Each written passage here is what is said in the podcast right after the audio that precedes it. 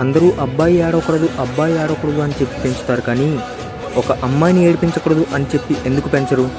ఒక అమ్మాయికి ఎన్ని రెస్ట్రిక్షన్స్ పెట్టా కూడా ఎంత జాగ్రత్తగా చూసుకుంటున్నా కూడా ఇంకా ఇన్ని దారుణాలు ఎందుకు జరుగుతున్నాయి?